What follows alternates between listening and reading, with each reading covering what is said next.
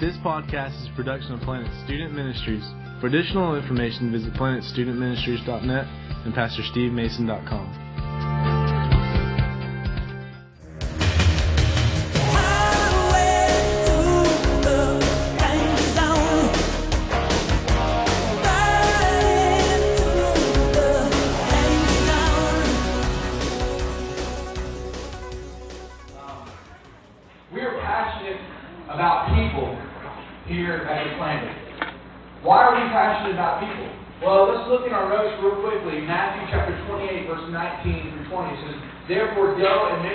disciples of all nations, baptizing them in the name of the Father, the Son, and the Holy Spirit, teaching them to obey everything I have commanded you, and surely I am with you always to the very end of the age.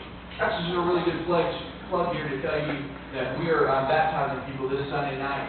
And if you're interested in that, you need to see me after the service. If you've never been baptized, you need to be baptized. Um, it's a command right here from God, from Jesus, and He says, be baptized. Go and make disciples. And you know, this is something that Jesus said. It's, it's a command.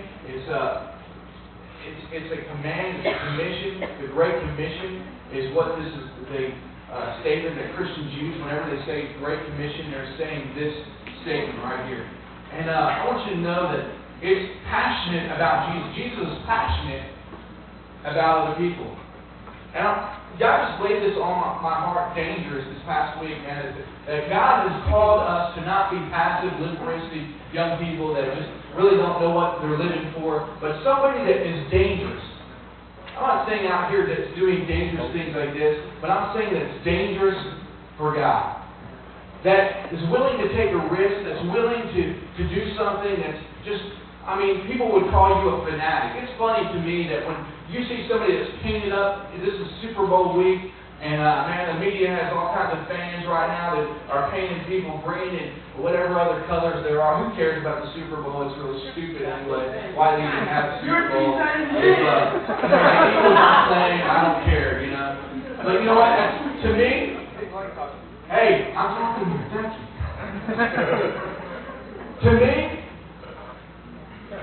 it's like the Super Bowl. I mean, every freak comes out for the Super Bowl. They're just drunk, lit up, and they're just man out to make a fool out. They got their shirt off. The guy hasn't lifted weights. You have, it should it should be legal for guys like that to have their shirt off. First of all, I mean, they just are out there. They painted their whole chest and everything, and they got green or whatever else their colors are. And they're yeah, yeah, and they're like, that is awesome. That guy's a fan. But if somebody comes to church and they're just like, oh yeah, come on, let's worship Jesus. They're not a fan, they're a fanatic. They're weird, they're crazy. I mean, that's, man, we're going to stay away from to go to another section because, man, they're a little crazy. But you know, it's okay to do that in the sports realm. It's okay, man, if you have music, man, anybody like music or really passionate about some music, I mean, screamo, whatever that is. I mean, just people just scream and they're just passionate. I don't get it. But you know, if you get it, God bless you, that's cool. But man, they're just screaming, they're just going fanatical, and their friends are just, yeah, yeah. And they're just. But, uh, you know, we're passionate about music. We're passionate about all kinds of things. We're da- I mean, it's okay to live dangerously out in the world, but why is it wrong to live dangerously in, as a Christian? And it's not even right to say dangerous in the church because you shouldn't even stay in the church. You should be out dangerously living out with your friends, in your school. And I'm not saying, like I said, some of you are like, yeah, I live dangerously.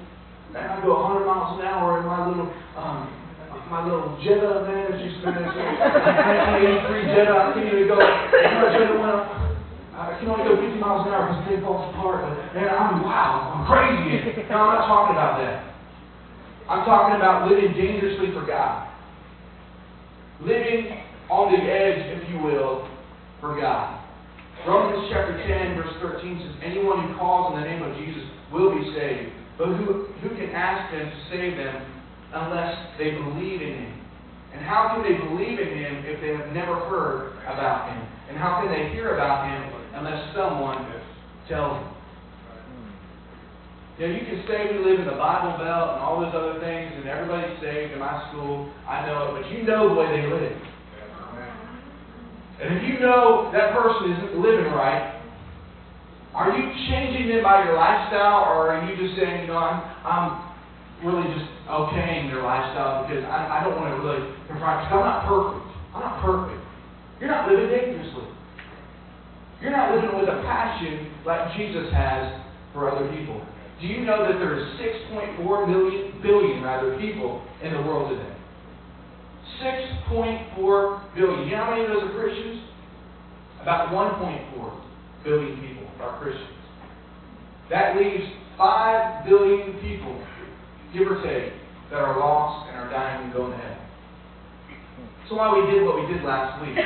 Because we want to see the light. We want to we want to go and tell people, even if we can't go, our money can go. Our, our money can send missionaries to go and spread the gospel. By the way, in two weeks we're having a missionary, and uh, you don't want to miss him. He's an awesome guy, and he's going to. Uh, uh, I just lost it. It's, it's Central America, and uh, you don't want to miss out on hearing the speaker. And I want you to just be praying about what God would have you give in these next two weeks, okay, um, for this missionary.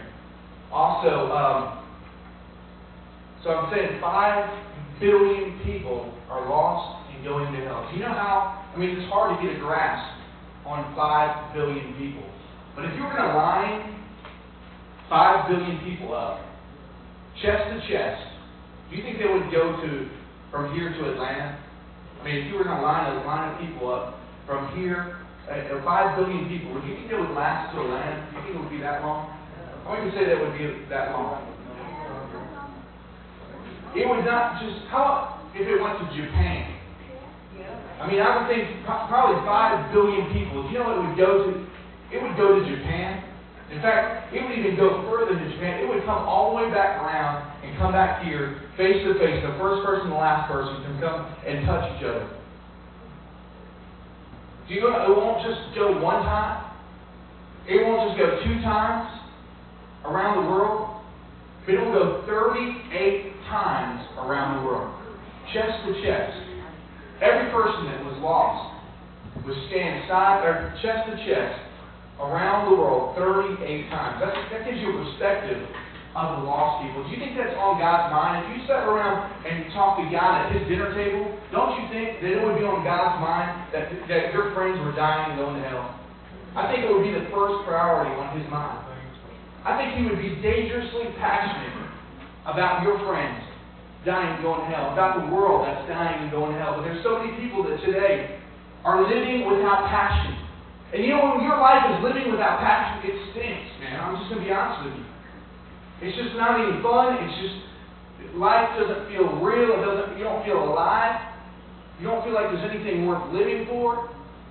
And Brett Favre said an interesting comment. Anybody like football? Brett Favre is the quarterback for the Green Bay Packers, and um, he said an interesting comment that uh, man, it just electrified the sports world, and they were like, man, this guy's going to retire. He said made a comment that made people realize that he's probably going to retire. He said that you know I've got to a point where people are looking to me at the four minutes left to go in the fourth quarter, and we're down, and I don't know if I really want the ball anymore. I don't know if I want to be the one that carries the ball, that passes the ball. I don't know if I want to be the one that is the one that, that just is, is uh, the one that carries the team to the end. I don't know if I want to do that anymore. He lost his passion, the sports writer said. You know, when you lose your passion, you'll be out of the game. You'll be done. Listen to me tonight. Young person, when you lose your passion for Christ, you will be out. You'll be done. That's why the devil would love for you to lose your passion, because you won't be dangerous anymore when you lose your passion. Romans chapter 12, verse 11 says, Never be lacking in zeal. Zeal is white, hot, boiling, on fire for God. But keep your spiritual fervor. And you know what? When, when his disciples said, Jesus, I want you to explain to me, I want you to explain to me the, the bare bones gospel. What, when it all comes down to something, what does it come down to? Tell me, explain to me in a nutshell what the Bible is talking about, what the good news is all about. And he said this in Mark chapter 12. It says, Love the Lord your God with all your heart, with all your soul, with all your mind, and with all your strength. And love your neighbor as yourself. There's no greater command than this. Have you ever lost anything?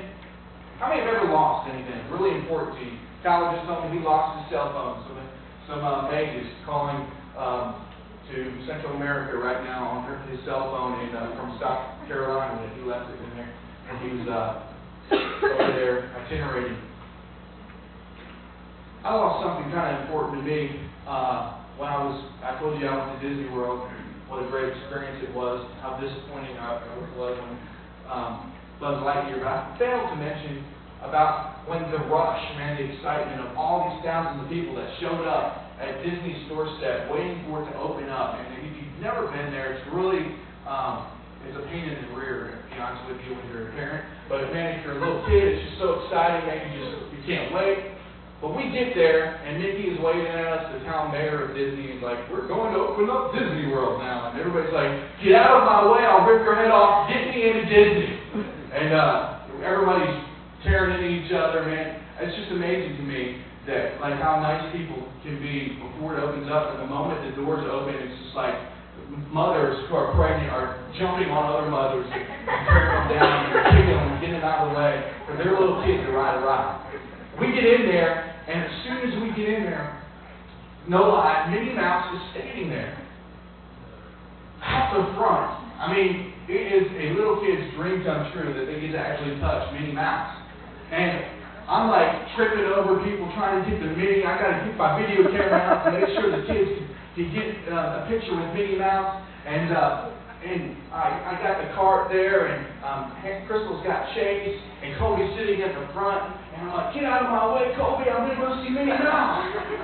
and I, I've got Minnie, and Crystal's got um, got Chase in her hands, and, and Hannah is holding her hand, and, and I'm like videotaping, and they're like three in line. There's a huge line that's waiting to get into Minnie, and to see Minnie Mouse and get their, their um, signed autograph and everything like that. And so they're like three in line. I'm waiting there. It's like five minutes go by, and Crystal's like,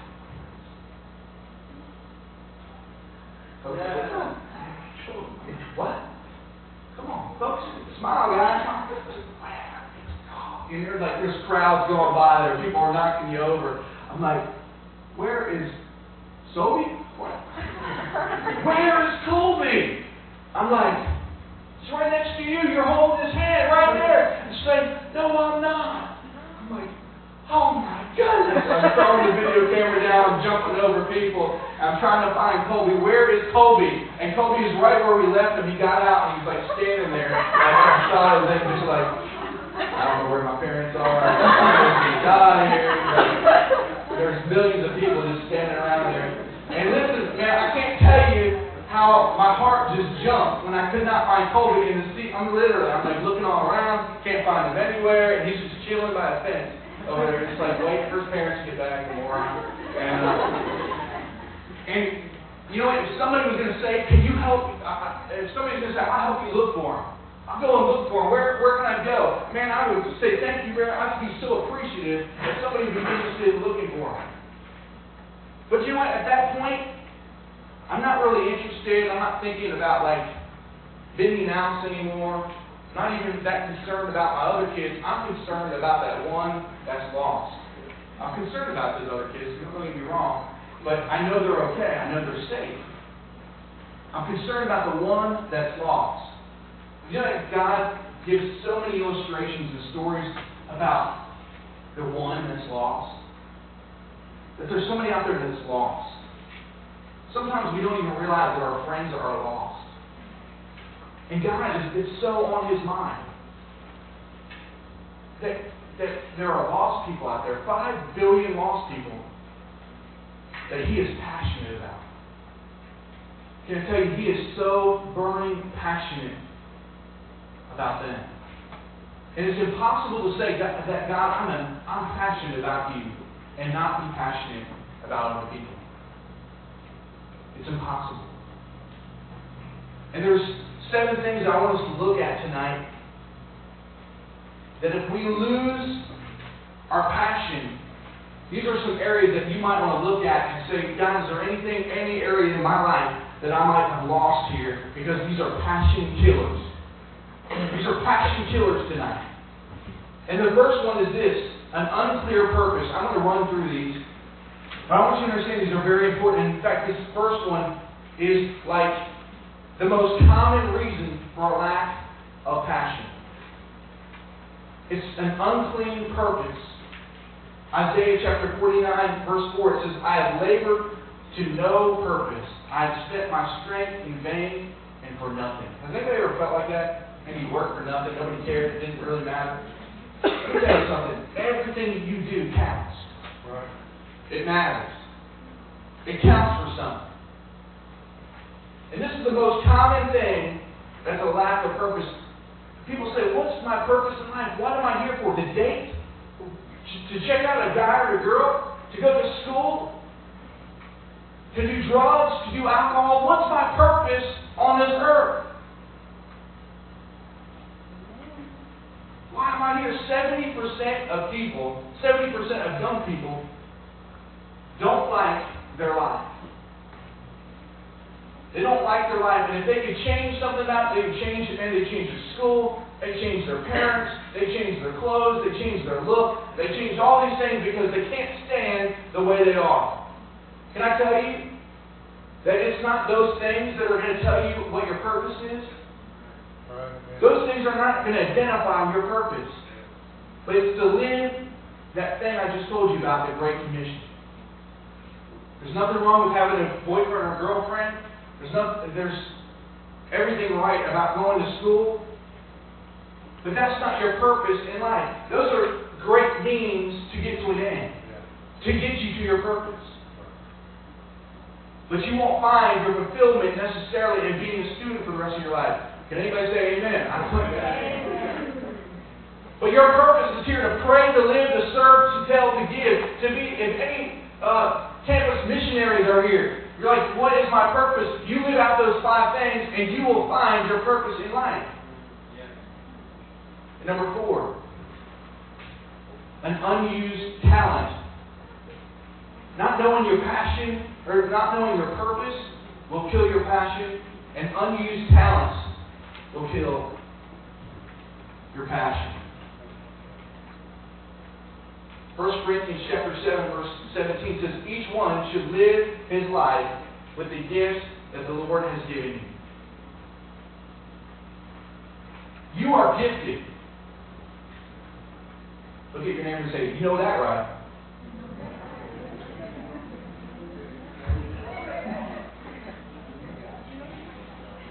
You know that's right.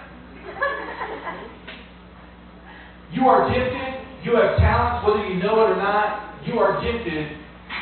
God has gifted you with talents and abilities, and maybe you don't even realize them yet.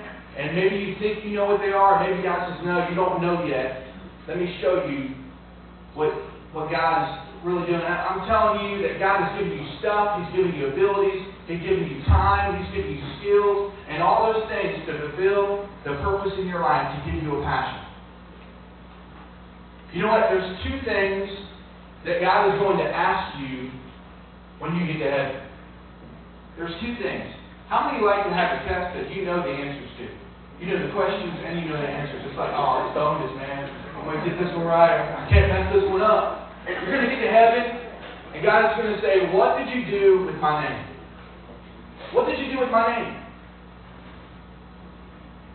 What did you do with my son? Did you have a relationship with my son? You know, we made up a saying in the Christian world is really good, and I say, Did you ask Jesus Christ in your heart? But there's really no basis on that, and there's nowhere in Scripture that you can find that. It's really, do you have a relationship with Jesus Christ? And I believe that you have Jesus Christ in your life. Don't get me wrong. It's just certain things that we find that they're not in Scripture. Do you have a relationship with Jesus Christ? If the answer, and if you can't answer that question, you can't go on to the second one.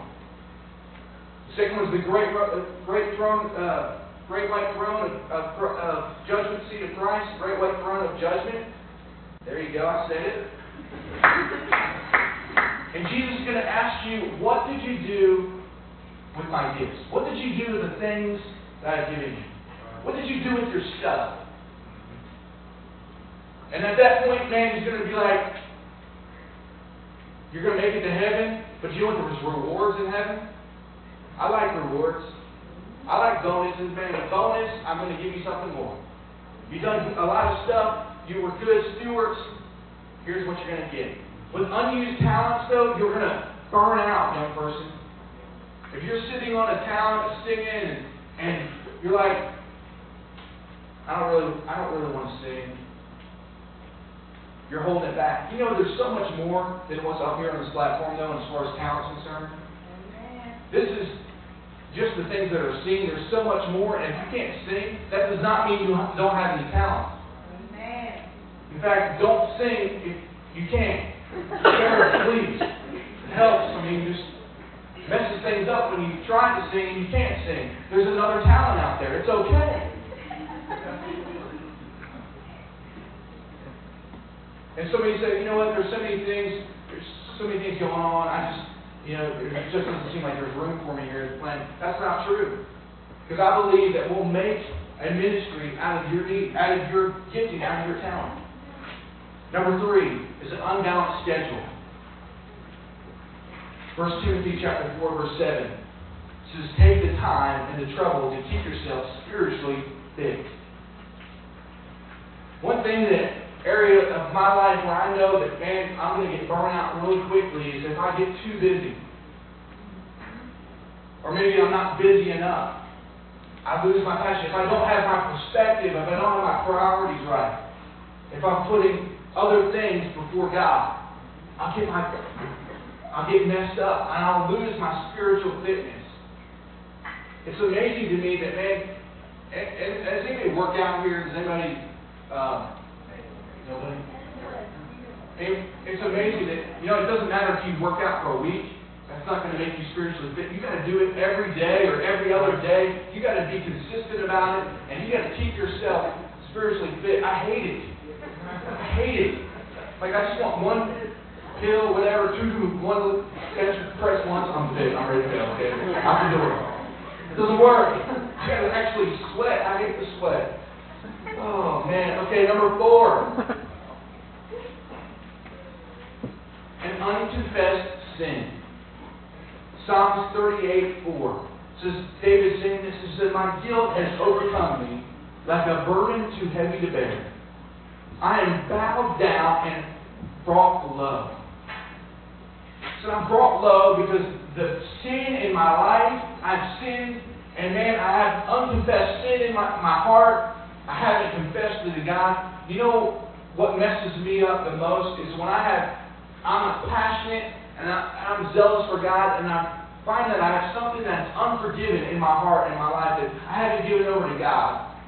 And just guilt overwhelms me. I hate that feeling. Anybody ever have that feeling? You just, maybe you have sin and you just know that you're guilty and you just have that feeling that comes over you. I hate that feeling. That's one of the main reasons why, besides that, it's just it's the right thing to do. I just hate feeling guilty. I hate that feeling I have. So I want to make my life clean before God. Let me tell you something. If you got something inside your life that you try to hide from God, and you try, you need to give it over to God, young person. Because it's not worth it. It's not worth the guilt. It's not worth the sleepless nights. It's not worth trying to hide it. Give it over to God. It doesn't matter what it is. Nothing will shock God. He's seen it all. And He wants to forgive you. But nothing will cause you to lose your passion faster than unconfessed sin. I want to stay so far away from sin because I know that it hurts the heart of God. Number five is unresolved conflict. You have a great day in your life, you're just, man, going along great, and all of a sudden somebody comes in and just blasts you, right? And you're just like, where did that come from? I was having a great day, man. Somebody just messed me up. My mom just came in and just ripped my head off, man. Just ruined, messed up my day. Man, it made me so mad. You walk away, you just have, maybe you just came home from a great Wednesday night service or Sunday. You're just passionate about God, and then just reality hits, and your mom's like, you're not leaving this house until you make that nasty bid. And you're like, Come on, Mom. Fire for God. Doesn't that count for something? No, no. You, pick, you pick up your underwear and make that bed right now. Shut your mouth. Nothing would cause passion to lose faster than unforgiveness. Unforgiveness is sin. Job chapter 5, verse 2 says, Resentment destroys the fool, and jealousy kills the simple. And Job chapter 18 says, You are only hurting yourself your. Do you know that the other person that you're like angry with probably doesn't even know that you're angry at them? So you're like, you think, I'm going to get that person back by being really mad at them. The only person you're hurting is who? Yourself. The only person that you're destroying their, their soul is your, your own soul. So forgiveness must be the top of your priority. If you got somebody that has caused unforgiveness in your heart, you got somebody that's done something really bad to you in your life, maybe somebody has hurt you physically or, or mentally, whatever it might be, you got to forgive them. Because you won't have passion in your life. Number six is unsupported lifestyle. An unsupported lifestyle. They're a pretty big word, but I'm going to explain it to you right now. There's nothing like having support in your life. God never intended you to live alone. The most dangerous place you could possibly be spiritually is being alone. Because the devil will love to isolate you, and he'll get you in a corner, and he'll cause all kinds of things to come in your head and in your mind. Look at Jesus when Jesus went off into the desert. He got him alone. Fortunately, he was prayed up. He was ready for the devil's attacks. He was alone, and the devil came him. He came at him with lies. The devil will come at you with lies when you're alone, when you're isolated. Young person, God has put a support group in your life, and that's this youth group right here. Amen. He didn't give us any other agency to help you get through life but other Christians. And God wants you to know that when you link up with other believers, you become dangerous to Satan. Satan cannot stand it when you are linked up with other people, or two or three are gathered in my name. I mean, when one one can put a thousand to flight, two can put ten thousand to flight. There's something when you live together. You're like, I believe that we can come together and change the world. Think about 12 people link themselves together with Jesus and change the entire world. Do you know that they were your age? They weren't 35 or 40 or 50 year old olds. They were your age. They were teenagers.